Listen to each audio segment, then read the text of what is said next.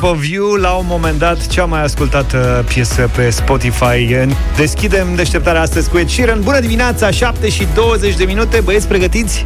Da, dar unele lucruri ți se întâmplă când nici nu te aștepți. În orașul Beiuș, de exemplu, ca să mai vorbim un pic despre alegeri și din alte locuri decât din uh, București, capitala patriei noastre. Beiuș, Beiuș, Beiuș. În Beiuș, un șomer care n-a promis nimic și doar și-a făcut câteva afișe electorale, a fost ales consilier local. Julius? Da, practic nu e colegul Julius, e un șomer, un domn. Deci n-a zis nimic și a făcut pozele, a pus în oraș și practic ca orice alt politician. Da, nu ai nimic nou. Cu difer- Bun. Alexandru de Gău îl cheamă pe șomerul nostru, a pierdut alegerile pentru funcția de primar. Deci, un eșec, dar și un succes, cum ar veni, pentru că va fi consilier local în Beiuș, cel mai mare municipiu din Bihor, după Oradea. Deci, Asta e, a pierdut la primărie, va fi consilier local, exact ca și doamna Firea. Că și doamna da. Firea, la fel, a făcut câteva poze, a vorbit, n-a ieșit, o să fie consilier local. Domnul de Gău a avut cu totul 10 afișe electorale în care a pozat într-un training. Știi că a mai pozat cineva. Domnul Tăricianu a pozat în tinerețe și uite ce a ajuns. Exact. uite ce n-a ajuns. 383 de persoane l-au votat pe domnul de Gău, minimul era 300. Mulțumesc alegătorilor mei, a declarat uh, cel ales. Nu am să vă dezamăgesc, jur. A transmis dânsul. Acum și a training nou. E, din funcția aia, cred că și ceva mai mult. Ce spun beiușenii despre noul lor consilier? A avut 10 afișe. Dacă avea 20, câștiga și primăria. Un domn citat de adevărul. Acum, în timpul campaniei, singura lui promisiune a fost că va solicita un audit în primăria Beiuș pentru a ști ce se întâmplă cu banii beiușenilor. Și aici este o poveste, pentru că domnul de Gău a decis să candideze la primăria Beiuș în primăvară, când s-a enervat pentru că administrația locală refuza să-i răspundă, că el tot întreba, făcea solicitări oficiale. Ce se întâmplă cu banii publici, cum se cheltuie. Și ei nu-i răspundeau. Și zis, da, bine, lasă că o să candidez eu. Și ziarul scrie așa, s-a enervat în condițiile în care firma familiei sale, înființată cu 28 de ani în urmă, este cel mai mare contributor la bugetul Beiușului.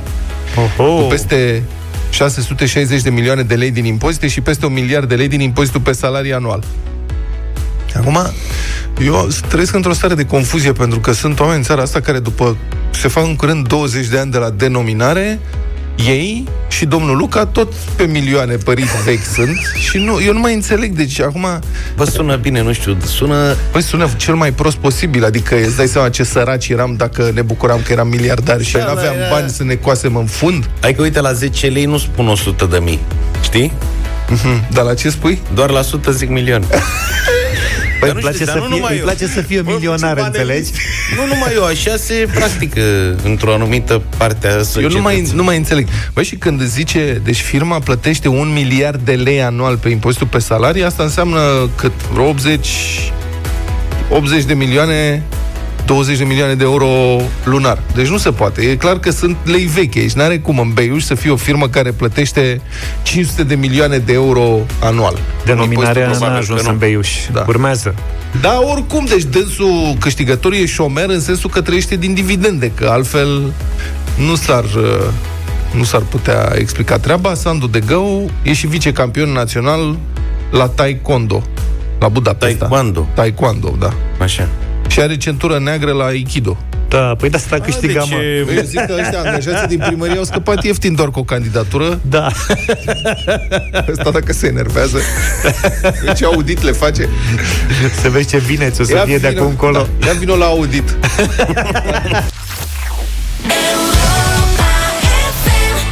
Zdop și Zdub la Europa FM DJ Vasili 7 și 34 de minute.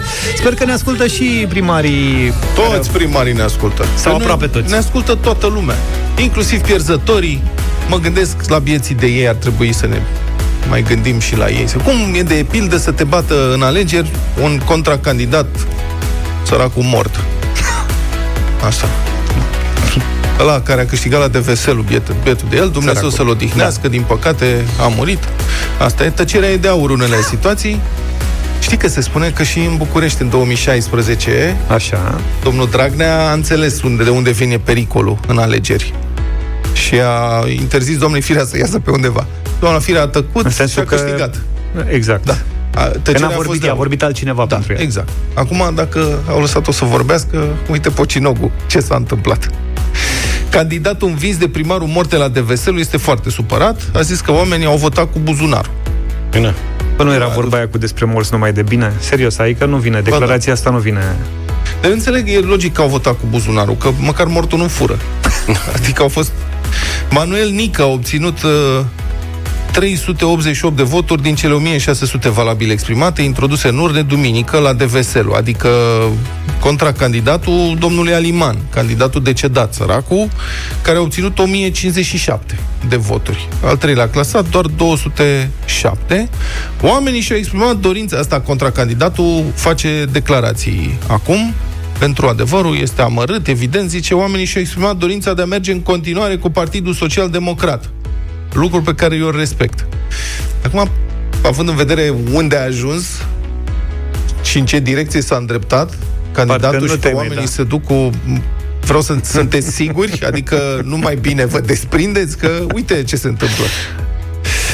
Candidatul bătut de contra candidatul decedat este atât de dezamăgit că spune că nu mai nu se mai duce la alegerile viitoare pentru funcția de primar, că acolo se fac din nou.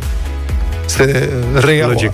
se reiau alegerile și sigur, acum pericolul este să se bată cu un contracandidat viu. Da, morții cu morții, vii cu vii. Manuel Nică spune că inițial a considerat că va fi o competiție dreaptă, normală. și n-a fost... Na. Pe măsură ce ne apropiam de ziua alegerilor, semnalele erau clare, zicea domnul Nică. Ieri, mai zice, multă liniște. am sperat și am votat pentru normalitate. Pentru a nu intra în istoria țării ca... Și a lăsat domnul Nica nerostită fraza până la capăt. Completați voi. Pe Luca Deci l-ai lăsat cum vine mult. asta? Pentru a nu intra în istoria țării ca puncte, puncte. Ca o curiozitate.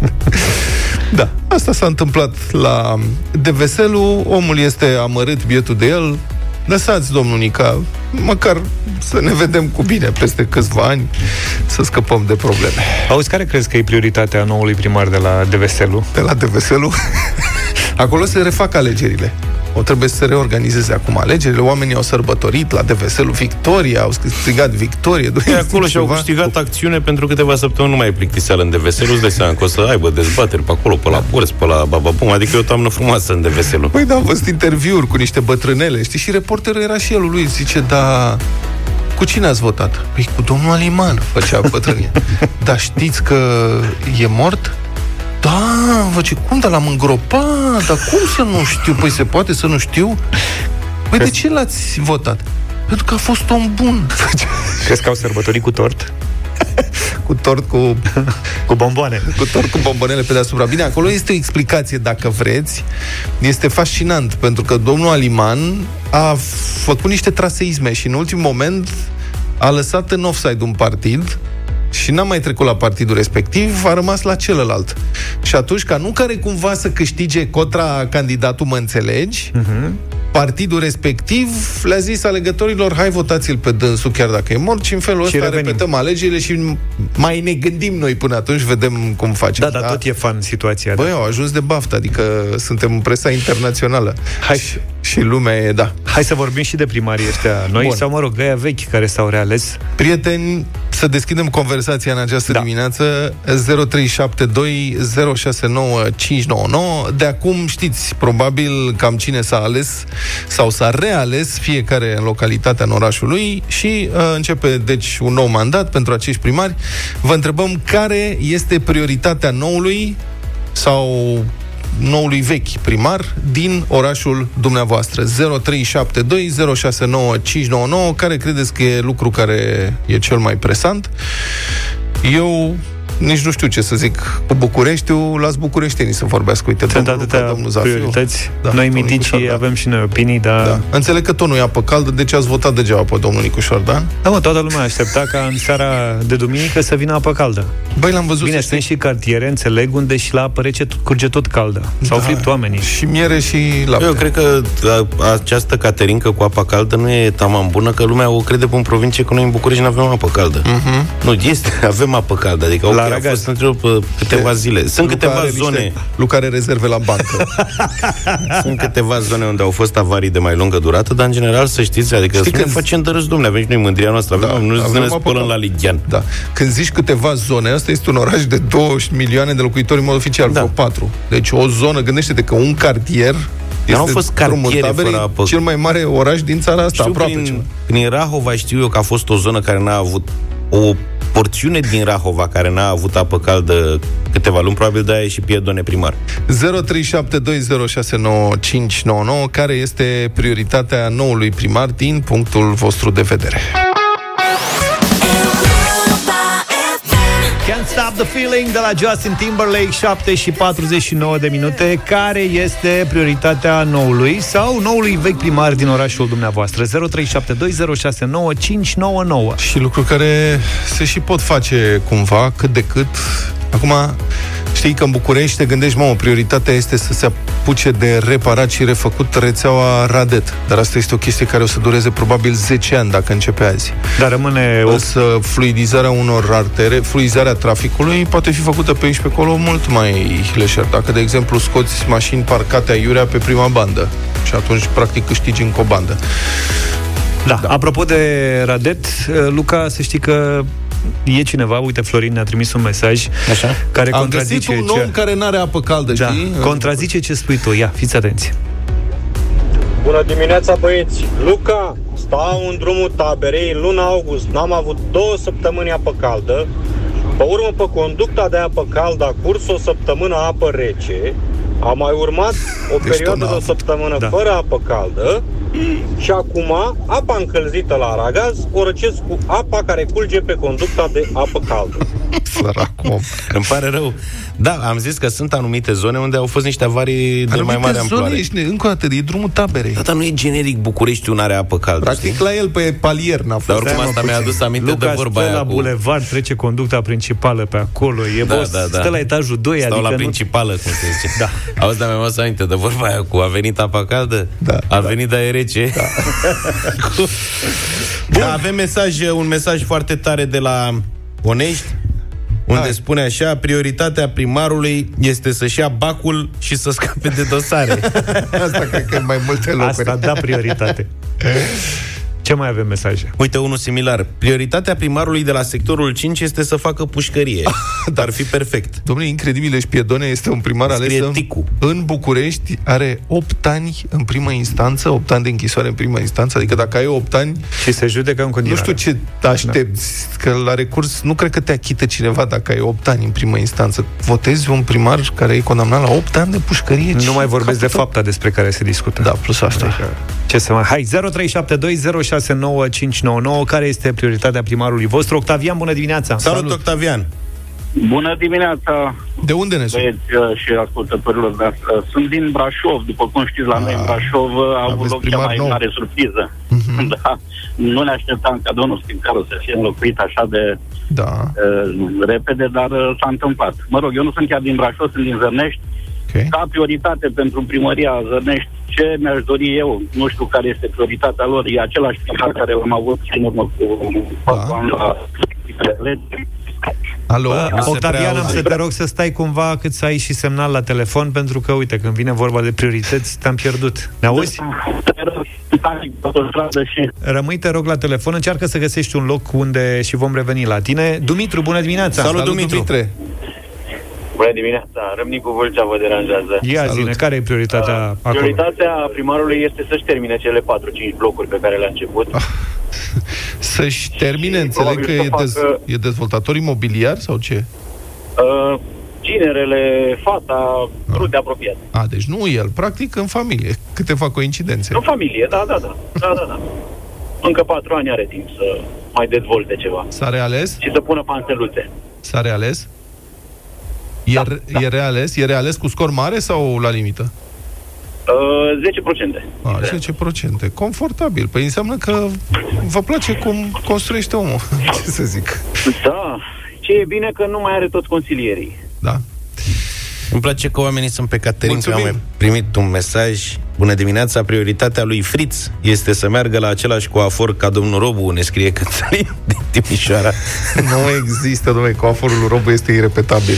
Noi în Baia Mare am votat un primar care era în pușcărie. Da. Acum a fost Știu. votat din nou. Da. Domnule, sunt unii oameni care sunt încăpățânați în uh, localitățile din România. Merg înainte. Iar povestea cu primarul din Deveselu deja face în conjurul lumii. A preluat-o Reuters. Da, ce Scrie bine, era de Reuters. așteptat. Da, Reuters scrie despre asta, e cu poze, au poze de la petrecerea de la cimitir. Îți dai seama, Sunt pentru ei, cum a fost pentru noi acum afișii din Africa, Da, știi? exact. Că a murit peștele. Are dreptate, da, bravo. Bine. Bună dimineața, 8 și 9 minute, ascultați deșteptarea la Europa FM. Ne concentrăm un pic pe sectorul 1. Da, sectorul 1 din București, situația a, electorală de acolo, de la sectorul 1, a depășit faza de bizar, a intrat în zona penalului. Dacă n-ați auzit știrile, vă rezum pe scurt. Deci, la sectorul 1 din capital, actualul primar PSD, Dan Tudorache, s-a confruntat cu Clotilde Armand, din partea USR Plus. Și este o repetare a confruntării din uh, 2016. În 2016, sondajele la urne au dat o câștigătoare pe Clotilde Armand, cu 3 puncte avans exit polurile făcute atunci. Și primele rezultate provizorii, la fel, au dat un avans de câteva puncte când s-au apucat să numere, rezultate parțiale, știți cum se spune. Dar peste noapte, ce să vezi, răsturnare de situație, în mod cu totul inexplicabil, s-a descoperit ulterior că reprezentanta USR a câștigat atunci în secțiile în care partidul său a avut reprezentanți și unde au putut fi verificate procesele verbale, dar a pierdut cu mii de voturi diferență în cele câteva secții în care n-a avut reprezentanți și unde n-au putut fi verificate procesele verbale. La final s-a constatat că domnul Tudorache câștigase și mulți au suspectat atunci o fraudă, că era prea bizară coincidența, nici nu se putea explica logic. Matematic nu merge, statistic n-are cum, nu funcționează. Da, N-au putut fi găsite dovezi certe, povestea asta e, a fost îngropată. Anul ăsta la sectorul 1, aceeași confruntare spre deosebire de situația din 2016. De data aceasta, sondajele Exit Poll i-au dat doamnei Clotilde Armand un avantaj mult mai mare față de Dan Tudorache. Chiar de 12%. Însă ieri, pe la prânz, așa, când totul părea gata, stabilit, actualul primar, domnul Tudorache, a anunțat din senin că dânsul are o numărătoare paralelă care îi oferă un avantaj de câteva sute de voturi. Suficient cât să câștige din nou. Șoc, evident, senzație de deja vu, băi, cum, 12% să întorci, adică e o diferență foarte mare, nu? Însă, de data asta, USR Plus sunt mult mai bine organizați ca în urmă de, cu 4 ani și reprezentanții lor au surprins într-un birou al primăriei un bărbat care avea un vraf de procese verbale din secțiile de votare, procese verbale care n-ar fi trebuit să se afle la el. Și a fost chemată poliția, jandarmeria, a început o anchetă, au descoperit niște coduri QR care se pun pe procesele astea verbale decupate cu forfecuța. Uh, mai pe seară, useriștii să fotografii pe net, e ireal. Da, Useriștii au mai descoperit ceva. Iată ce scria aseară pe Facebook președintele USR București, deputatul Claudiu Năsui. Și acum citez. Am avut curiozitatea să verificăm secțiile de votare în care, conform site-ului AEP, adică Autoritatea Electorală Permanentă, am avut zero voturi la Consiliul General al Municipiului București. Iată cazul secției 127. Conform procesului verbal, adică ce s-a constatat și s-a numărat în secție. Procesul verbal e văzut și semnat de toți reprezentanții da, da. partidelor. USR Plus a avut cel mai mare număr de voturi din această secție, 164. Deci USR a luat în secția cu tare cel mai mare număr de voturi, 164. Dar, conform site-ului AEP, a obținut 0 voturi. Ați citit bine, 0 voturi. Și așa s-au furat dintr-un foc 164 de voturi mod de furt, au pus altui partid voturile USR+. Și este sunt publicate fotocopii, într-adevăr, voturile alea au ajuns la un partid de care eu sincer n-am auzit. Domnul Năsui continuă, echipele noastre lucrează acum să depistăm toate fraudele, mai târziu a postat, sunt acum cu colegii de la sectorul 1 în fața biroului electoral, sunt alte 9 secții în care nu iese cheia de control. Încă o dată, la o secție 164 de voturi. Amintiți-vă că domnul Tudorache spunea eu am câștigat cu 200 de voturi în față, ca să înțelegeți valoarea acestor uh, numere. Domnul Claudiu Năsu este acum în direct cu noi. Bună dimineața!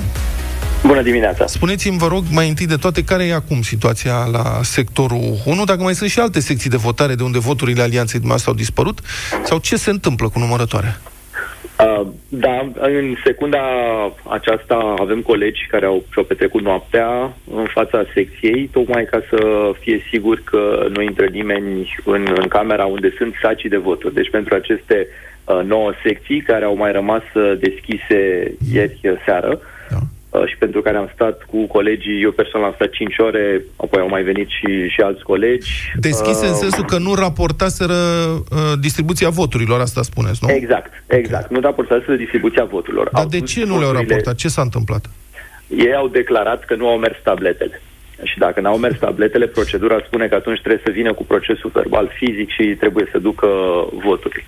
Okay. Dar uh, primul rând că este de, destul de greu de crezut că n-au funcționat 11 tablete în da. sectorul 1 al capitalei, da. Deci nu vorbim okay. de o zonă rurală sau cineva care, să zicem că e mai îndepărtat da. de tehnic. Da. Um, și de asemenea vorbim despre, inițial erau 11 secții, sau mai închis din ele, uh, am început cu 9 secții, apoi iarăși au mai închis din ele. Seara au rămas 5 când am plecat eu de acolo. Mai erau 5 secții de închis, dar atenție, 5 secții în care în continuare s-ar putea face diferență. Deci diferența face de 2016 este că acum am avut reprezentanți în toate secțiile de votare, deci procesele verbale noi considerăm că sunt corect întocmite. Uh, problema este că a fost a, frauda potențială a fost apoi în momentul transcrierii procesului verbal în baza de date și acolo au început să apară diferențele și așa cum foarte bine ați, ați spus, uh, momentul în care domnul Tudorache a anunțat uh, că are el un avans conform numărătoriilor uh, lor paralele, evident am făcut rapid corelarea că e foarte posibil ca aceste defecțiuni de tabletă și aceste secții care nu s-au închis să fie sursa noi, noi fraude. Ați observat, as... mobilizat. ați observat astfel de întâmplări și în alte sectoare? Da, da, și în alte sectoare și în alte secții. Uh, și vă mai, dau, vă mai dau un exemplu. Secția 111, de exemplu, uh, USR a avut uh, USR Plus 108 voturi conform procesului verbal semnat întocmit de toți, toți delegații. În bază de date EPT, două voturi. Deci deodată iarăși 106 voturi dispar dintr-un foc doar în momentul transcrierii în, uh, în, în bază de date. Bun, credeți că, am, sunt, depistat. credeți că sunt întâmplări? Adică e posibil oamenii să fie obosiți sau se, uh, suspectați că aici este o procedură, un modus operandi? Aici, cum ați spus dumneavoastră, uh, sunt, uh, foarte, sunt prea multe greșeli în primul rând și sunt toate în aceeași direcție. N-am depistat o singură greșeală în care să se fi greșit în favoarea USR+. Greșelile au un caracter aleatoriu. Îți pot da un vot, îți pot lua un vot. Dar la noi doar s-a luat și cu sutele. Adică e mult prea, uh, prea mare coincidența ca să fie toate, toate greșeli. Și atenție, ni s-au luat voturi și la consiliile locale și la Consiliul General acolo unde fiecare vot contează pentru că îți dă o pondere diferită în, în Consiliu apoi. Și iarăși, o altă bizarerie pe care am constatat-o și când zic bizarerie, de fapt e un indiciu foarte, foarte mare de fraudă. Uh, secții în care, de exemplu, Nicușor Dan a avut sute de voturi, deodată USR Plus are zero. Uh, sau invers, USR Plus a avut sute de voturi, uh, Cristian Băcanu sau alți candidați susținuți de USR Plus și de, și de PNL, uh, uh-huh. foarte puține deodată. Domnul Năsui, e neplauzibil, mai avem, că nu e posibil. Mai avem doar câteva secunde. Puteți să spuneți pe scurt, care e procedura? Ce se întâmplă când dumneavoastră sesizați astfel de probleme după ce se închid secțiile de votare? Le, reprezentanții noștri în birourile electorale, uh, de exemplu de sectorul 1 sau unde, unde sunt ei, uh, depun o, depun o sesizare, o plângere, Uh, după care investigăm ce s-a întâmplat și știm dacă mergem mai departe cu o plângere penală sau nu. A, da, spui, plângerea penală duce la un proces de ani de zile. Erorile astea, dacă sunt erori sau fraudele, nu pot fi corectate? Adică Ba da, asta trebuie făcut la nivel administrativ, la nivelul biroului electoral uh, uh, de sector, în cazul nostru. Bun, deci și mulțumesc. Asta, asta am sesizat. Da, da, mulțumesc. Va trebui să întrebăm astăzi uh, noi, gazetarii, la birourile electorale, oficial, ce se întâmplă cu aceste sesizări și dacă uh, diferențele, să le spunem așa, sunt uh, corectate deja sau nu.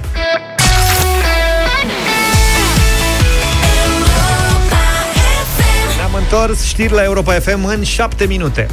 L-ați auzit mai devreme pe președintele USR București, Claudiu Năsui, deputatul Claudiu Năsui, spunând că mai sunt și alte cazuri uh, cu, mă rog, voturi care dispar așa de la alianța USR Plus. Am mai găsit eu pe Facebook un exemplu. Iată ce spune unul dintre reprezentanții USR din sector 4, spune așa, la secția 759 În sectorul 4 e sectorul unde a câștigat uh, actualul Băluță. primar cu 55% din voturi la Ia super uzi. performanță. Iată ce spune reprezentantul USR sector 4. Asta aseară, când probabil că s-au apucat să verifice. La secția 759, grădinița Vista din sectorul 4, au fost raportate 0 voturi pentru USR+. Plus. După verificării, co- verificările colegii noastre de la birou electoral de sector, s-a descoperit că erau de fapt 382, adică locul 1 în secția respectivă. Și încă o dată, nu avem dovezi că ar fi o fraudă coordonată sau ceva. Poate sunt întâmplări, nu știu, nu-mi dau seama, dar sunt din ce în ce mai multe astfel de, sau par să fie din ce în ce mai multe astfel de întâmplări care apar. Mie nu-mi sună hoție, știi de ce? Că hoțul e mai șmecher data, adică nu 3-0, că bate la ochi. Treci 13. Dar Dar nu în 380, știi ce zic? Sunt că și 0 că- bate la ochi, îți îți atrage atenția să verifici. Sunt și cazuri dintre astea Da. de care a vorbit uh, domnul Năsui uh, la el pe Facebook. Sunt și astfel de cazuri. La telefon este Sorin uh, Ionița, analize politici publice. Uh, bună dimineața, domnule Ionița. Bună dimineața! Asta e, bun, sigur, acum nu știu dacă știți și dumneavoastră, dar suntem un pic cam nedumeriți ce Dumnezeului se întâmplă. Credeam că astfel de șmecherii nu se mai fac în România. Am văzut fotografii cu coduri QR decupate cu forfecuța și puse pe alte procese verbale. Care e, po- puteți să ne explicați, care e povestea cu codurile astea QR? Ce sunt, de ce apar coduri QR pe procesele verbale? Și de ce ar vrea cineva să mute unul dintr-o parte într-alta? Nu pot să vă spun că nici eu nu m-am lămurit foarte bine, uh, dar din ce ne spun cei care au fost în secții, se pare că nu e mare lucru de văzut în codurile QR. Ele ce Uh, fac? ele Autentifică? Ce sunt? Ce fac ele? Nu, nu, ci că doar împiedică să se încurce procesele verbale între ele și numără paginile dintr-un proces verbal. Uh, Le-au descărcat colegii mei, le-au scanat cu telefonul mobil și se pare că numai asta e în ele. Deci nu e informație mai mult decât atâta. O altă prostie. Uh, uh, sunt mai multe niveluri de analiză aici și pare că ne-am prins urechile uh, și din multă incompetență până la urmă. Deci sunt multe lucruri care nu le înțelegem. Nu înțelegem, de exemplu, de ce după 48 de ore nu reușim să numărăm niște nenorocite de secții în care sunt cât s-au dat maxim 1000 de voturi într-una, deci cât îți ia, frate, totuși 48 de ore să numeri 1000 de voturi, să le pui pe căprării. Uh, nu înțelegem de ce s-a ambiționat foarte tare de data asta autoritatea electorală să-și ia pe site-ul ei să pună rezultatele acolo și participarea și restul în niște formate bizare de anii 90 uh, și nu ca dățile trecute pe pagina BEC, cum am avut-o totdeauna, nu înțelegem de ce Republica Moldova poate să-ți arate în timp real, deci să urmărești acolo încărcarea, uh, prezența în timp real, uh, încărcarea voturilor, să ai rezultatele imediat și în România. Nu se poate chestia asta. Și AEP-ul nu e orice instituție. Știți că au fost ceva scandaluri în jurul șefului ei, deci se întâmplă foarte multe lucruri și probabil că e și multă prostie umană, multă bulibășeală și analfabetismul ăla funcțional pe care îl vedem în testele PISA, trebuie să spargă și el undeva. Și uite, se mai sparge și în secțiile de vot, da, unde încurcă ăia linii cu coloane, nu știu să adune. Deci e posibil. Uh, Dar sunt două lucruri de spus. Unu, e foarte periculos să se întâmple chestia asta la alegeri. Pentru că în orice țară, în orice țară și în America și peste tot, uh, cum apare o incertitudine, lumea suspectează conspirații în procesul electoral și e normal să se întâmple așa. E cel mai sensibil proces politic al unei țări. Aici da. trebuie să ai încredere de plină. Ori bulibășeala nu e bună. Și al doilea lucru care trebuie spus e ce, cu ce ați început dumneavoastră. De, cum dracu vă trag toate numai într-o direcție? Da. Da. Deci eroarea umană trage o bate vântul numai într-o direcție. Bun, Iar acum cred trebuie că spus ce că trebuie să alte facem- partide, deci alte, a, au mai verificat, cred că liberalii au găsit cel puțin un caz. Chestia e nouă, adică a apărut ieri în cursul după amiezii. Pro, probabil că peste Păi noapte ar fi se apucă bine, și verifică uite, și alții. Pentru, pentru mărirea încrederii să fie și observatorii PSD din secții să ne arate și ei niște procese verbale unde au pierdut și ei voturi. Și cred că asta, cum să spun, ar mai calma din uh, tensiune. Chiar e important. Și cred că ce ar trebui să facem acum e ca toate partidele să spună, băi, oameni observatori din toate secțiile din București, că până la urmă nu sunt o infinitate. Ia uitați-vă vă pe site și co- uh, comparați cu copia pe hârtie pe care o aveți voi acasă, că fiecare din secție reprezentant a păstrat o copie, da? Da, întrebarea Păi ce este- e pe numai o site-ul secundă. AEP, În- întrebarea e- corespunde, bă, cu ce aveți voi acasă. Da, și întreb- voi, PSD-știlor, arătați, bă, și voi unde vi s-au furat voturi, ca să fie o treabă clară. Bun, dar întrebarea este reprezentanții partidelor din secțiile de votare, unde se numără voturile, se completează procesul verbal da. și după aceea datele astea se introduc pe site-ul AEP. Ei nu verifică după aceea fiecare pe site-ul AEP ce valori, ce numere păi s-au încărcat? Eu. Asta ne întrebăm toți. Pare că nu verifică. Pare că se duc acasă și din ce am audit zvonuri, unii chiar rup procesul verbal, copia aia și o aruncă. Mm-hmm. Nu mai țin. Unii au zis că după 24 de ore nu mai au. Dar cum vi se pare faptul că totuși într-o țară europeană și la 30 de ani de exercițiu al alegerilor democratice, cât de cât mai avem astfel de probleme? Și Ne mirăm cu toții, credeam că au dispărut astea, dar se pare că nu, adică au dispărut, uh, a dispărut influențarea votanților, a dispărut uh, făina, uleiul, sub presiunea DNA, deci chestiile alea vizibile. Dar pare că se întorc anumite practici pe aici, pe acolo, miza fiind foarte mare, ca la sectorul 1 și disperarea fiind foarte mare, adică vedeți că uh, nu sunt probleme la sectorul 2, de exemplu. Acolo pare că nu sunt. Acolo i-a luat în surprindere, nu era nimic pregătit, că nu s-a așteptat nimeni să iasă ce a ieșit, da? Dar se pare că a fost o foarte bună pregăteală la sectorul 1 și pentru PMB, că aici erau mizele, s-a așteptat să fie cursa strânsă și unde 100-200 de voturi poți facă diferența și în marja asta te joci. Da. Adică probabil că asta, asta poți pregăti. Mulțumesc, uh, mulțumesc foarte mult, mulțumesc foarte mult, Sorin Ionița, analiz de politici publice. O singură observație observație absolut personală, poate mă înșel, poate nu, dar eu am văzut foarte rar în această țară să fie întoarse estimări la exit poll de 12 puncte, de 10 puncte. Foarte rar mi s-a întâmplat să văd așa ceva. Am revenit cu muzică, cea mai bună muzică de ieri și de azi în deșteptarea 8 și 37. Discutăm în continuare despre, uh, mă rog, rezultatul acestor, acestor alegeri uh, locale. La telefon este politologul Cristian Părvulescu. Bună dimineața, domnule profesor! Bună dimineața! Bun, trebuie să ne oprim un pic pe controversa acestei zile, uh, povestea care a început uh, ieri mai pe după masă, bizareriile constatate de USR Plus în privința dispariției a sute sau, nu știm, poate mii de voturi pe care le-au primit în mai multe secții, dar care n-au mai fost raportate la autoritatea electorală permanentă. Am explicat până acum în programul nostru cam ce s-a întâmplat acolo. Vă întreb și pe dumneavoastră, cum vi se pare că urmăriți alegerile din România de zeci de ani?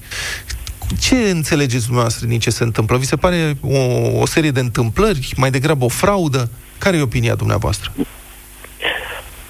Dacă este să discutăm uh, strict uh, obiectiv, fără referire la cazul uh, de care vorbeați, okay. în momentul în care alegerile sunt umăr la umăr, șansele de fraudă cresc în mod semnificativ. Și asta pentru că frauda are un sens.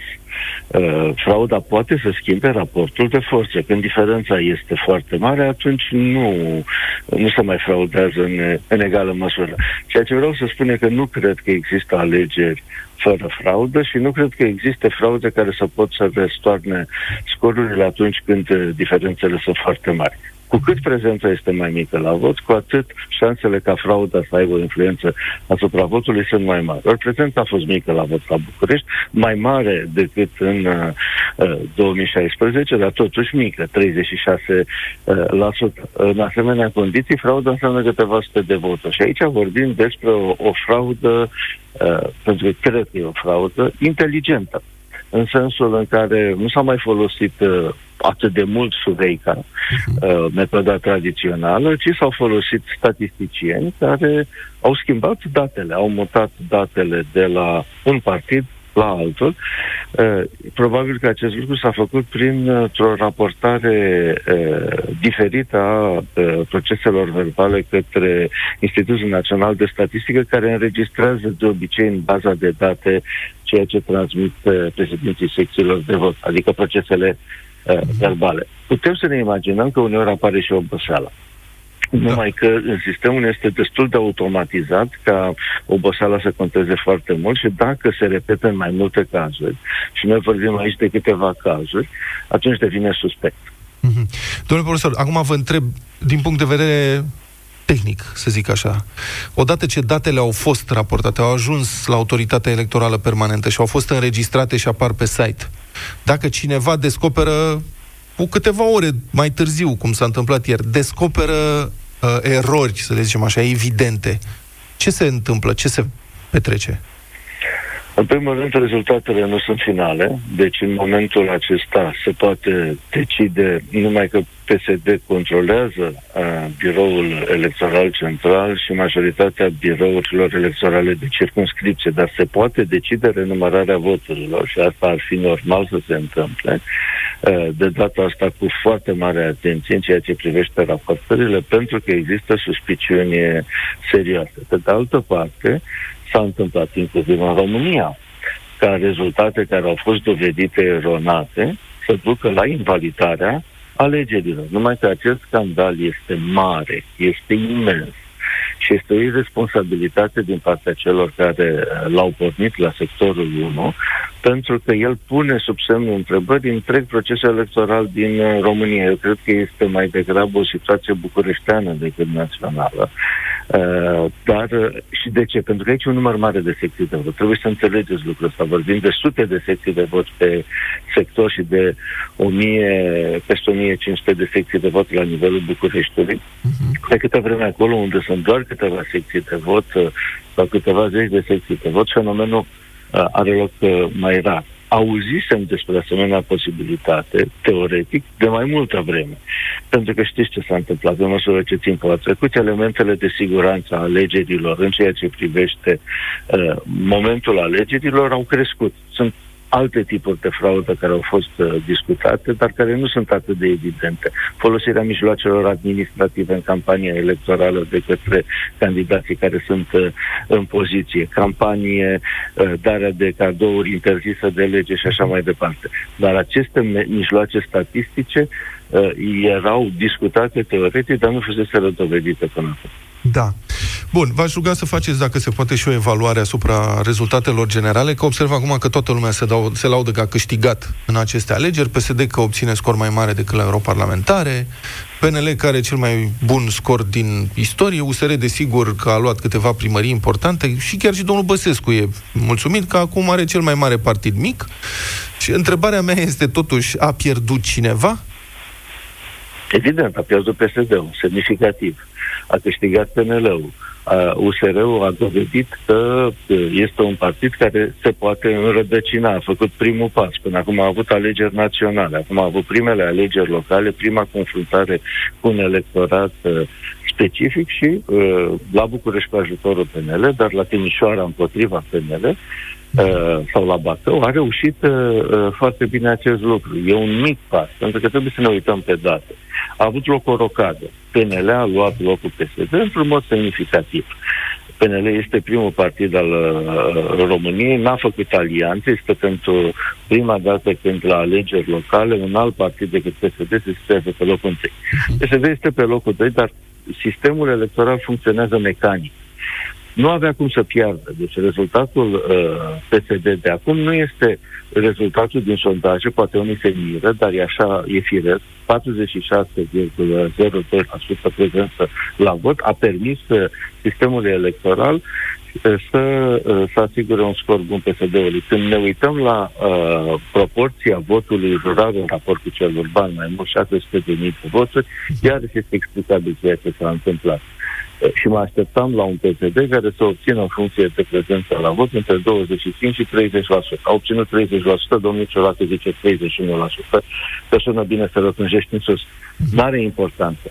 De la 29 de președinți de Consiliu Județene, 20 pierderi importante la nivelul primarilor uh, de municipii. Deci, rocada a avut loc, dar PSD-ul a rezistat, uh, poate chiar mai bine datorită prezenței mici, Uh, iar uh, în ceea ce privește USR-ul, a avut, așa cum era de așteptat, câteva câștiguri, mai ales în, uh, în marile orașe, uh, dar uh, mai are o lungă bătălie înainte, pentru că un partid care nu are organizații locale nu poate să fructifice forța pe care o are în alegerile parlamentare. 13% este puțin, totuși, este mai puțin decât lua la prezidențiale, când lua 15% și mult mai puțin decât la europarlamentare. Dar vedeți, acolo prezența a fost mai mare. Am înțeles. Mulțumesc foarte mult. A fost în direct la deșteptarea politologul Cristian Părvulescu.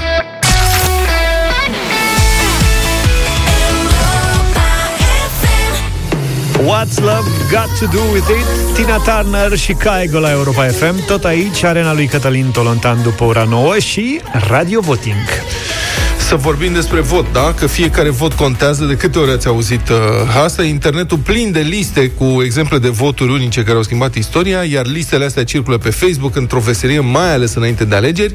Așa încearcă unii să-și convingă prietenii virtuali să meargă la vot, doar că listele acestea au mare neajuns, sunt doar niște legende multe dintre ele. Pe scurt, Franța nu a devenit republică în 1876 cu un singur vot, Hitler nu a preluat puterea în partidul nazist cu un singur vot în 1923, și nici nu s-a decis la distanță de un vot în 1776 ca limba engleză să fie limba oficială în Statele Unite în defavoarea Germanei ce ar fi fost mult mai complicat. Deși pentru Arnold Schwarzenegger Ia, ia Era mai simplu Bac ar fi sunat Dar noi avem dovezi că există Și situații în care un singur vot chiar contează Și dovezile acestea vin din România De la noi de aici Că avem și noi faliții noștri În privința voturilor, da? Data viitoare, poate chiar la parlamentarele de anul acesta Pe 6 decembrie Puteți să vă convingeți cunoscuții să iasă la vot Cu următoarele exemple de la alegerile locale De alaltăieri Iată, deci, un singur vot a decis cine să fie primar în comuna vrânceană Movilița. Un vot a pierdut cu această diferență candidatul independent Costel Seciu, susținut de USR Plus, în fața primarului liberal în funcție, Corneliu Cristian. Câștigătorul a mai avut și avantajul la patru mandate la activ. Potrivit rezultatelor parțiale, Costel Seciu a obținut 479 de voturi, în timp ce liberalul Corneliu Cristian și-a adjudecat primăria cu 480 de voturi. Tot cu un vot în plus a fost desemnat și primarul din localitatea sibiană Cârța, unde scrie ora de Sibiu. Voturile au fost numărate de șase ori. Învingător a fost liberalul Daniel Cândulețiu, care a reușit să-l învingă pe Cristian Magheru de la PSD, mă rog, primar în Comuna Cârța din anul 2000, așadar 5 mandate. În județul Bistrița Năsăud, în Comuna Rebra, se merge la balotaj, pentru că niciunul dintre favoriți nu a avut norocul unui singur vot în plus, așa că la Rebra se reiau alegerile. Cei doi candidați au ieșit la egalitate, fiecare a obținut câte 423 de voturi. Mamă, ce tare! Mi se pare genial. Mai avem câteva exemple de primării pierdute la mustață, cum se spune, Păi nu la un vot. Joace și o linie de table să facă cumva mai rei toată afacerea. La Botoșan, de exemplu, oraș mare, primarul PNL, Cătălin Flutur, a pierdut alegerile în fața candidatului PSD Cosmin Andrei la o diferență de doar 16 voturi. Deci, m, candidatul PSD a fost votat de 10.960 de alegători, primarul în exercițiu a fost susținut de 10.944 de votanți. 16 voturi din peste 10.000, nu? Da. Bun, un scor strâns și într-o localitate de lângă București, Chiajna, unde candidatul USR Plus, Cornel Zaina, a pierdut tot la câteva zeci de voturi în fața actualului uh, primar PSD. Uh, PSD a câștigat la o diferență de 54 de voturi. Și mai sunt și alte cazuri cu siguranță în România, nu mai avem noi timp Da, să uite, și postăm la despre Panci ele. un Vrancea ne dă un ascultător mesaj să a câștigat la un vot. Adică, după câte vedeți, sunt enorm de multe cazuri în care se demonstrează că da, fiecare vot contează, mergeți și votați. E din nou marți, din nou arena lui Cătălin Tolontan Bună dimineața, Cătălin Bună dimineața! Bună dimineața! Aș uh, propune să discutăm un pic, cred că împreună cu uh, ascultătorii Europa FM, pentru că și ei vorbesc singuri când văd cine s-a ales la sectorul 5, despre alegerea lui uh, Piedone. Da. Alegerea pe care la Europa FM, duminică seara, am anunțat-o cumva pentru că știam care sunt uh, uh, exipolurile, nu rezultatele, evident, nu le știa nimeni și pf, se știa încă de pe după amiază că el conduce acolo destul de uh, detașat. Uh, până la urmă a câștigat și potrivit numărătorii. Uh, și e foarte interesant că toată lumea se întreabă de ce, cum poate câștiga un om care a fost condamnat la 8 ani și 6 luni închisoare în primă instanță. Am vorbit cu asta, colegul meu, pe, pentru asta, colegul meu Răzvan Luțeac a vorbit cu unul dintre supraviețuitorii de la, uh, de la colectiv. Este vorba de Mihai Grecea. Mihai Grecea a stat în comă 25 de zile. Și după colectiv, practic, a leșinat la ieșirea din club, în fum, uh, a fost foarte, foarte grav rănit, uh, plămânii lui nu mai funcționau și a stat în comă 25 de zile, fiind salvat, așa cum au spus și medicii, practic, printr-un miracol. Și întrebat cum, cum vede ceea ce s-a întâmplat, el spune că spune un lucru foarte interesant. Spune că în niciun caz nu sunt de vină oamenii care l-au votat pe Piedone. Că Piedone, în ordinea uh, administrației și puterii politice din România și, din păcate, și în ordinea justiției din România, e un supraviețuitor. E un model. E un om care a făcut, uh, a fost condamnat în 2017 încă o dată, cu condamnare definitivă, dar s-a scos, între ghilimele, așa cum spunem noi românii. S-a scos. Uh, s-a amânat atât de mult procesul colectiv încât, iată, că nu s-a dat decât prima instanță și constituțional, evident, până când un judecător nu-i răstrânge drepturile, el are voie și să voteze și să fie votat și să candideze.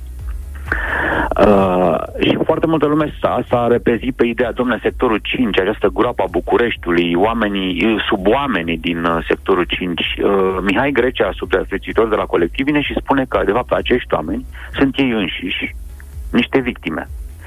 Sunt victimele unui sistem, nu, nu ei au fost responsabili pentru ca uh, acest caz colectiv să fie elucidat pentru ei, la cât de multe abuzuri, sărăcie, relații toxice de putere între primari și ei s-au stabilit de-a lungul a 30 de ani, pentru cei din sectorul 5, da?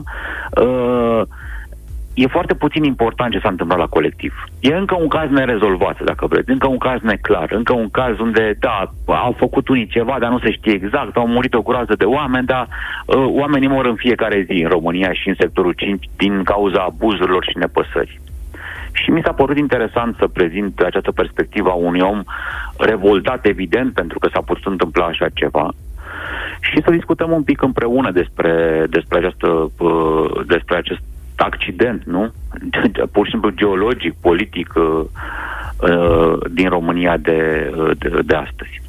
Adică vrei să purtăm o conversație despre votul aș de vrea să, Da, aș vrea să, să știu ce credeți și voi, sigur, sigur. Ar fi valoros, cred, pentru ascultători.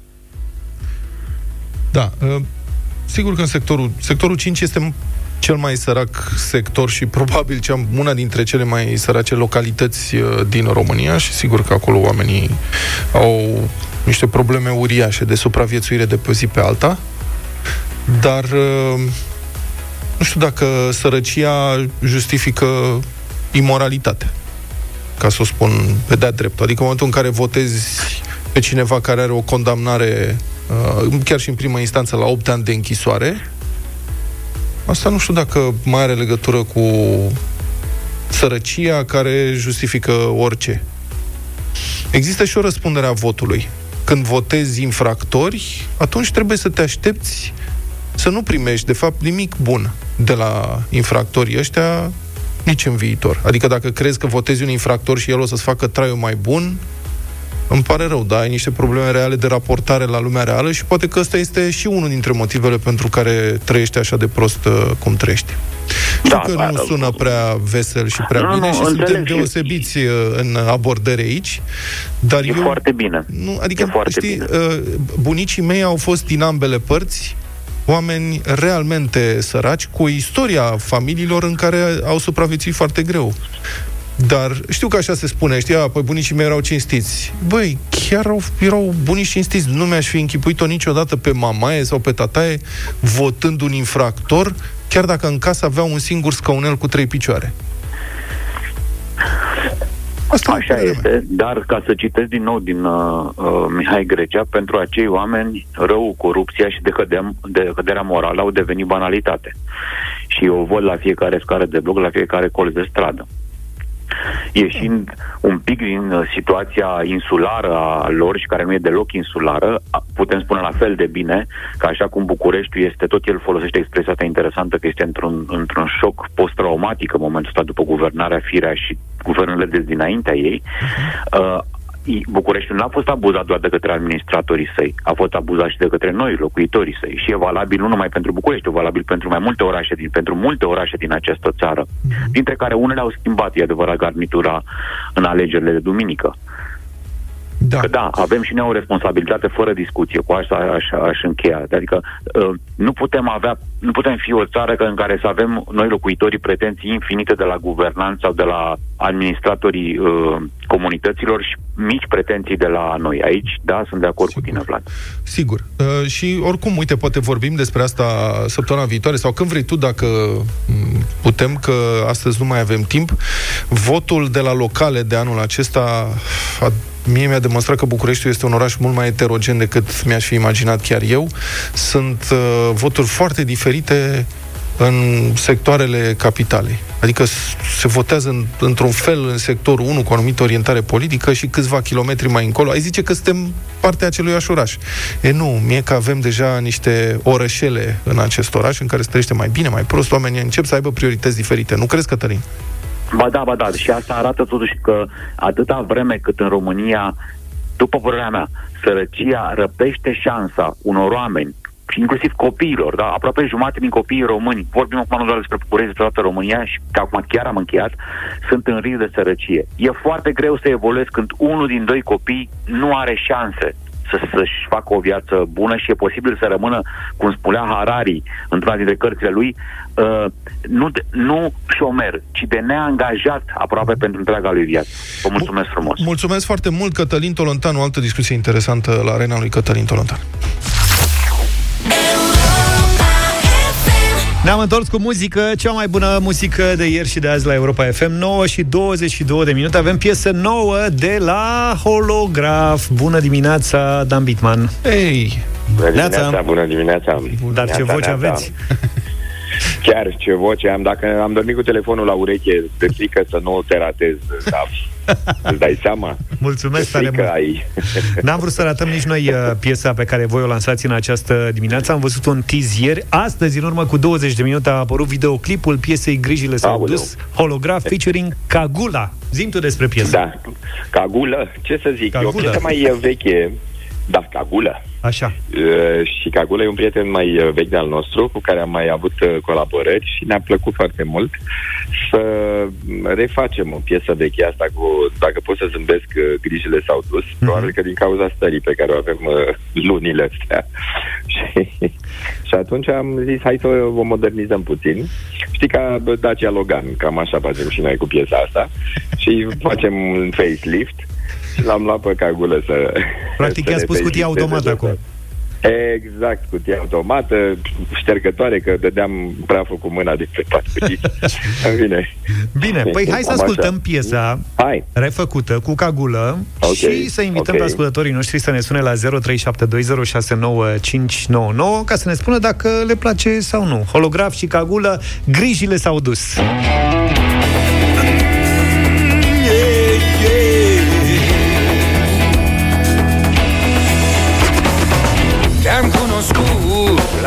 La 20 de ani Iar diferența dintre noi era cam tot de atâția ani. Mai chinuit, ai spus să fiu mai viu Dar ce păcat că din bătrân mai tânăr Nu puteam să fiu. Mi-a revenit din punct respire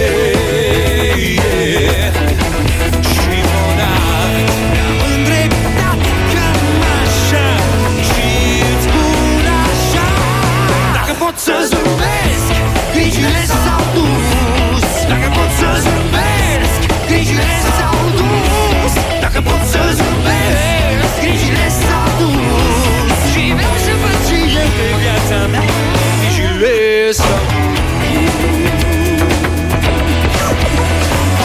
dus Știai că-mi place Că-mi place fundul tău. Și de aceea l-ai lăsat să crească Mare cât al meu furisită gura aveai, dar o iubeam. Toți amații tăi se săruta, iar eu nici nu vedeam. M-a scuturat de praf, vezi bine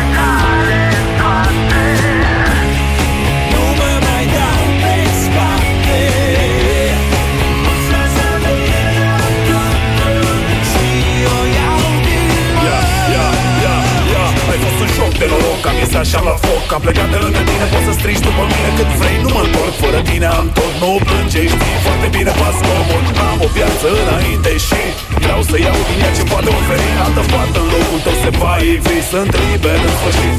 Ui mă ci Am revenit din pomni vestire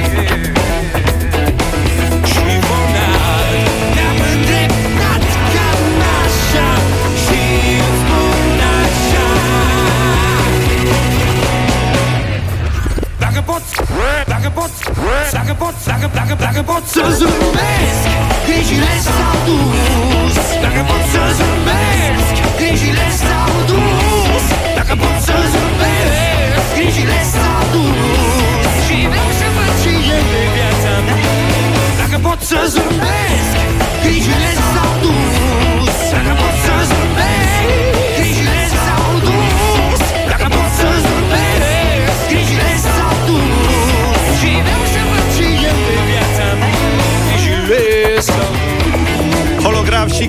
grijile s-au dus radio voting în această dimineață în deșteptarea. Cum ți se pare piesa Dan Bitman?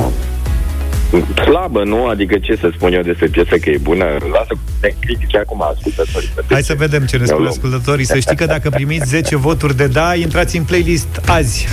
Ok. Câte, câte, câte 10, voturi? 10, 10 la rând trebuie să fie. Ți-am zis prea târziu, mă? Aleu. Hai, pune mâna, sună Romeo, Edi, Mugurel. Așa. Hai și sunați, nu? Să Hai, se sune. Bine. hai, hai la vot, la vot, la vot. Păi gata, votarea a fost gata, următoarea în decembrie. Gata. Perfect. Hai să vedem ce spune Carmen. Bună dimineața! Bună dimineața! Nu e slabă de tot, e tare de tot. E tare de tot. Da, din partea mea. Da, din partea lui Carmen. Tare. Uite că aveți, aveți o șansă. Mulțumesc, Carmen. Încă nouă, au mai rămas nouă, Dan. Mihai, bună dimineața! Uh, bună dimineața, Mihai din Timișoara. Din partea mea are un zero barat. Aoleu, ce Uh, supărare. știe Dan de ce, știe Dan de ce, pentru declarațiile lui alea din, uh, de, din 2018. Păi stai puțin, că dacă ne întoarcem la alea, o luăm de la capăt. Vorbeam de muzică. Da, da, da, nu, nu mai contează. Bine. Zero. Of, of. Bine, Mihai, mulțumesc. A, ai pierdut testul, Dan, uite, vezi? Of, of, of. Ca și politica, întotdeauna. Asta e politica, e Și complicat. pescuitul. Și pescuitul, da, se amestecă. Nicu, bună dimineața! Salut, Nicu. Bună dimineața, băieți. trăiești. Toată stima pentru Dan, pentru program și pentru voi. Un mare da din partea mea. Bine. Un mare da. Mergem și la Cristian, ești în direct, bună dimineața! Salut, Cristian. Bună dimineața! Să trăiești. Cristian de la Călăraș. Salut. Uh, este, sunt versurile unui bătrânel și vai de fundul nostru dacă intră în playlist lui Europa FM. Ah, Uite mine. nu e bine. Nu, nu e bine. Aoleu. Mamă, ce crud poate fi publicul, Dane. Nu-i plac versurile. Nu-i plac versurile. A, am înțeles. Camelia, bună dimineața! Bună, Camelia. Bună dimineața, Dan Bilman, te iubesc din tot sufletul, dar nu te caracterizează piesa asta. Ce nu are? Nu-l caracterizează. A, nu îl Vrea să o caracterizează. cânte altcineva? Lasă, dumne, că e frumoasă am piesa. înțeles. Ce? Trebuia bă, să nu niciodată dragostea refăcută. Ah, Mihaela. Ți-am luat un inel, cred că merge mai bine. Mihaela, bună dimineața! Da, sau așa. Bună. Bună dimineața! Bună. Dane, nu fi supărat că lumea este foarte rea, Nu, invidioși e. Da. și mergi Așa mai sunt departe, oamenii. un mare da. Un mare Bine, da. 3-3. 3-3 e momentul ăsta. Hai că se poate. Marius, bună dimineața! Bună. Uh, bună dimineața. Să treci. Piesa e ritmul lor, dar simțul civic e cam slab la Dan Bitman, așa că e un mare nu. Băi, cum se Da, amestecă mă. lucrurile astea. Dane, ai de tras. Eu credeam că m-a uitat lumea, dar uite că No. nu. No, sau voi aveți aceeași, același tip de ascultători? Credeam că s-au mai uterișat și ei sau mai... Păi poate tocmai de asta. Vasile, bună dimineața! Bună, Vasile. Bună dimineața. Salut. Un mare nu. Un mare nu. Nu i-a plăcut nici lui Vasile. mare. Maria, Asta e, nu intră în playlist. Maria, bună dimineața! Bună, Marie. Bună dimineața, Maria din Arad. M-a bine dispus. Un mare da să fie. Un mare da. Câte, câte voturi avem până acum? 4-5 în 4, momentul ăsta. hai că e acolo, 5-4, na. Hai să vedem... Uh, Ești ca uite. rapidul. Andrei, bună dimineața! Bună dimineața! Foarte pe scurt, e, mi-amintește, e piesa originală de pe un album mai vechi holograf. Da. Da. Și mi-amintesc că îmi puneam piesa asta sâmbătă dimineața când mă făceam tot frumos și Așa. mă pregăteam de ieși în oraș. Da. Uh, piesa e faină, e faină, da. Gata, 5-5. Mulțumim. Deci trebuie să mai luăm un vot ca Scor să de vedem. Maidan, scor de Maidan, 5-5 e Da. bine. Da, la Steaua a fost 6-6, dar nu mergem până acolo. Cerasela, bună dimineața! Bună dimineața, din Timișoara vă sun. Holograf forever în inima mea. Este. Deci măcar, uite, A ați avut câștigat. un rezultat pozitiv. 6-5. Victorie, 6-5. În prelungiri Băi, la 11 limită. metri. Cu, exact, am dat acolo, în fine, Dom'le, asta la e. vinclu. Se, se joacă pe goluri. Ați trecut. Bravo. Ați trecut de Sudane. Am trecut pragul. Mulțumim că ne-a, ne, ne-ați trimis piesa pentru această dimineață. Mulțumim pentru Cu Radio plăcere, Voting. Oricând. Videoclipul, când ați filmat videoclipul? Mai în timp de pandemie l-am uh, filmat, așa cum am filmat și la m, piesa cealaltă a lui Mugurel cu nu stai acasă și Mhm. uh-huh. nu pleca și așa. Într-un super studio am filmat uh, videoclipul și uh, ne-a plăcut așa ideea, adică, mă rog, uh, luăm uh, acum și piese mai vechi și le refacem ca să, ca să vedem că se poate mai bine. Am văzut că îți place la nu tobe. joacă, ne, ne jucăm. Da, videoclipul e pe, Am, am încercat. e pe pagina de Facebook Radio Europa FM în cazul în care vreți să-l vedeți. Mulțumim tare mult, Dan Bidman. Toate bune. Și eu mersi. Mulțumim și pentru voturile voastre astăzi la Radio Voting. Cam... Vaia con Dios, 9 și 37 de minute. Hai să mergem și la Timișoara un pic. Da, e un oraș foarte muzical, nouă ne place foarte mult Timișoara, suntem fani de fiecare dată când ne ajungem acolo, ne bucurăm, avem noi locul nostru în care mergem și mâncăm până după aia nu mai putem să ieșim de la subsolul respectiv.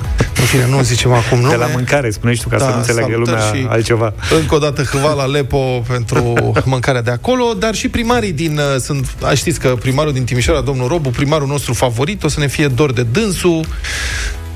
Și- Dar acum este domnul Friț care promite. Adică ce și, sens? și domnul Friț are, și dânsul are diverse pasiuni, pasiunea cântatului. Dominic Friț l-a bătut pe Nicolae Robu, după părerea noastră, nu doar în alegeri, dar și la cântat. Dominic Samuel Friț este unul dintre inițiatorii proiectului Timișoara Gospel Project și cântă și are voce foarte frumoasă. Fiți atenți! so I may stand in mountains.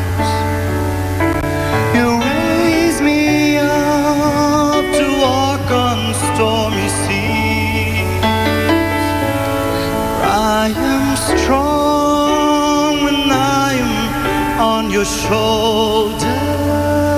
You raise me up to more than I can Miuță știe ca să se bată cu domnul Robu și la fotbal?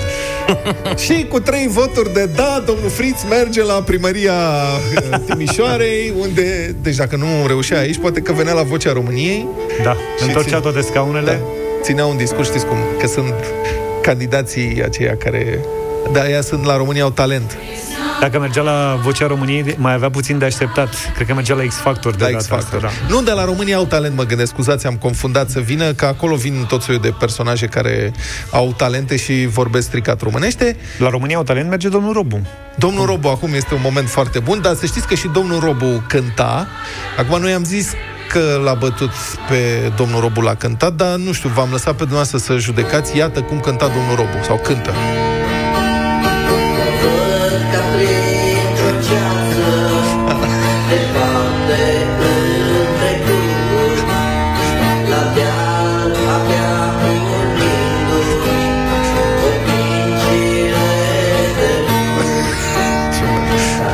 Cred că ajunge.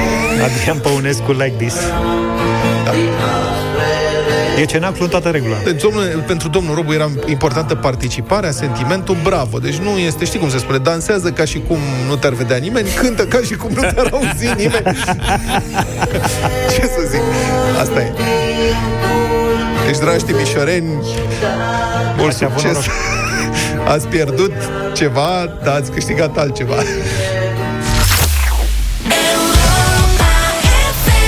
Am ajuns ușor, ușor la Madlena zilei de astăzi. Da, și astăzi aniversăm prieten licoarea fără de care cei mai mulți dintre noi, în frunte cu George, nu ne putem trezi. E ziua internațională a cafelei. Băutura, atenție, nu boabele, nu copacul, că fiecare nu dansul. sărbătoarea lui. Nu jocul. Exact. Nu, băutura cafea. Deci nu e ziua copacului. Exact. Asta mă bucur să aflu că a lămurit asta. Știi că pe lumea asta sunt multe aniversări. Și așa și asta cu data sărbătorii e foarte controversată. E la fel de controversată ca ziua nașterii lui Ronaldo brazilianu. Așa. Adică unii o țin azi, alții o țin la 1 octombrie. Noi am hotărât să o adaptăm pe asta de azi, că e prima și cei mână nu-i minciună. Corect. Adică Așadar, așteptați-vă ca prin cafenele să fie promoții aniversare ceva, dacă nu sunt, cereți voi. Spuneți și voi la mulți ani când intrați și vedeți ce se întâmplă. Așa. Dacă omul nu zice nimic, ziceți, băi, brei, de la obraz. cafele azi, dă și mata, măcar un 20% acolo. În fine, la noi, odată cu creșterea nivelului de trai, oamenii au început să fie tot mai pretențioși când vine vorba de cafea și de modul de preparare. Adică nu mai vor nechezol, la asta te referi. Odată aia am depășit-o mai de mult. Dar înainte, acum ce, 15 ani, 20 de ani, acasă beai cafea la ibric, la Foarte birou la filtru, Cu mizerie. și espresso, fițe de-astea cu aparate, cu nu știu ce, bianual când mergeai la cârciumă și avea și cârciuma, că era mai pricopsită vreun espresor, altfel n-aveai de unde. Da. E, acum, tată, oamenii s-au dezvoltat, sunt fițe, tot felul de soiuri de cafea și am avut și eu contact. Și uneori nici nu știi cum să scapi. Când Exact, ajungi într-o da. situație de asta. Am avut Mi s-a prima întâmplat oară mie. contact prieten cu această nouă cultură a cafelei la Cluj în urmă cu câțiva ani. Eram împreună cu Vlad și cu Aoleu, mi-amintesc. George, am avut o emisie de acolo, de la Cluj. Da. Și după emisie, ei au rămas în continuare pentru că la ora 13 era tot de acolo România în direct cu Moise. Mamă, era un frig în studioul nostru mobil, ceva îngrozitor. Da, ploase. Pe Vlad l-a peste marcat. noapte un pic. Da. L-a Și marcat după- frigul după și tot după frigul emisie... ăla, am zis, hai să ne ducem repede să mâncăm ceva înainte să plecăm cu avionul. Trebuie Fa, să pentru- prindem avionul, da. Da, care, cu- așa cum e datina, eu am plecat în cercetare să găsesc o cârciumă corectă, pentru că nu mai aveam treabă și am plecat cu producătoarea noastră de atunci, cu Ioana, să găsim o cârciumă unde să mâncăm de prânz. Și am găsit-o chiar acolo, în piața din centrul Clujului. Ne-a plăcut, m-am interesat puțin pe internet de ea, am văzut niște review-uri, cum vă spuneam, și am văzut că e în ordine și am zis, hai să intrăm să bem o cafea până mai pierdem vremea până la 1 când vin băieții. Zici ce făcut și am intrat, eram singurii clienți. Ba, nu mai erau unii la o masă, atât. Și a venit un domn la noi, mie mi s-a părut dubios că avea niște mânuși negre. Bă, nene, zice, bună ziua, nu știu ce, ne-a dat meniurile și ne-a dat meniul de cafea, era cât un bloc de desen A3. Dar numai ăla de cafea. Și m-am uitat pe el, n-am înțeles mare lucru și a venit domnul și zice, vreți cafea, nu? Da. De care? Că, de, fil, filtru. Noi eram, nu aveam niciun talent cu cafea. Filtru. Zice, nu stați puțin, noi avem niște specialități aici. Haideți să vă spun. Astăzi avem uh, o cafea de Etiopia, care are o aciditate joasă, note de pământ, ciocolată și petală de trandafir, se pretează foarte bine.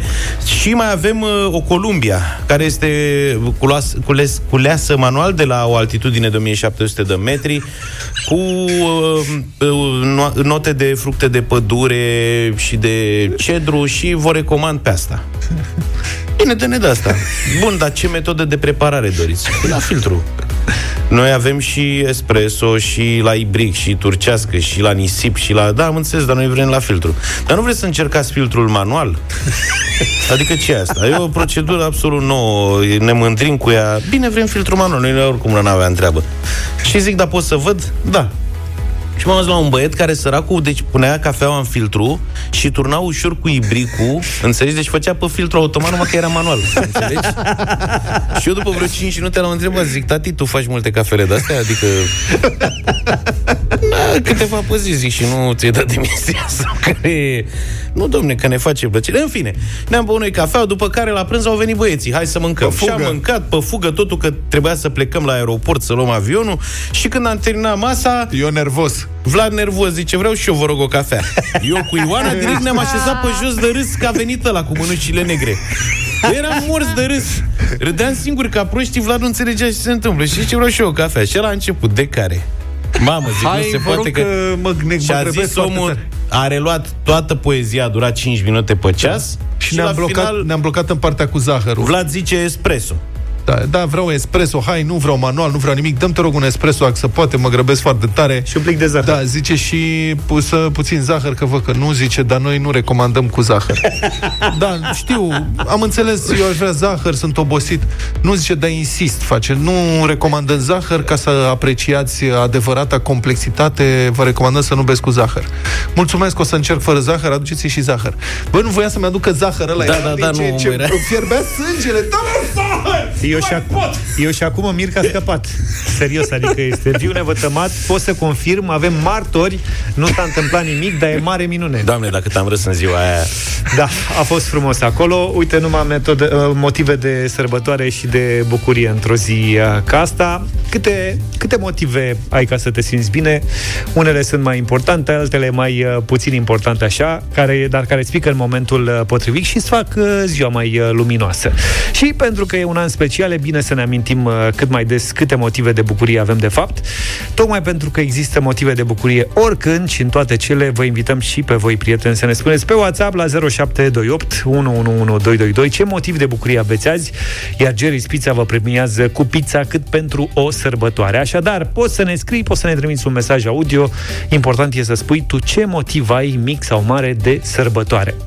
Și în aproximativ o oră, în Europa Express, Sorin Niculescu o să citească cele mai interesante mesaje, iar cel mai tare primește 10 pizze cu felicitări.